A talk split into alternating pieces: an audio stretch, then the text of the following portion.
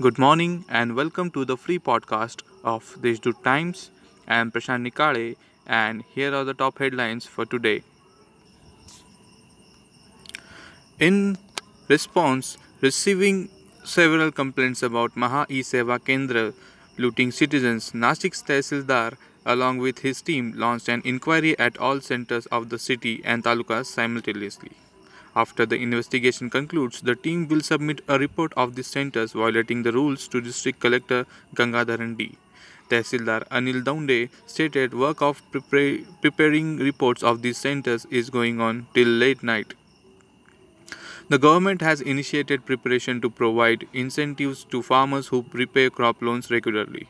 About 12,000 farmers in Nasik district will benefit from the decision. The process is expected to be completed within a week.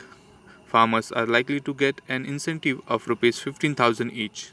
For the disbursement of the divisional co-register office has been ordered to collect information within 8 days. The officials have requested information on crop loans dist distributed during the period 2017-18, 2018-19, 2019 and 20 and a list of farmers who have repaid the crop loans within a repayment tenure will get benefit of it.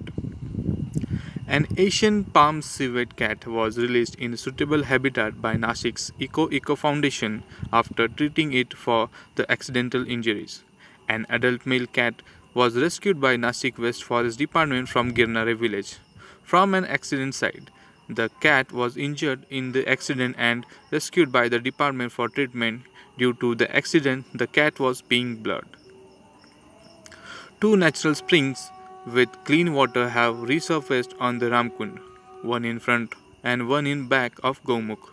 These springs are flowing even in the scorching heat. After the reappearing of these springs, Goda lovers have expressed expressed that if Godavari River's concretized river bed is deconcretized, all the natural springs will revive and the river will have clean water flow throughout the year.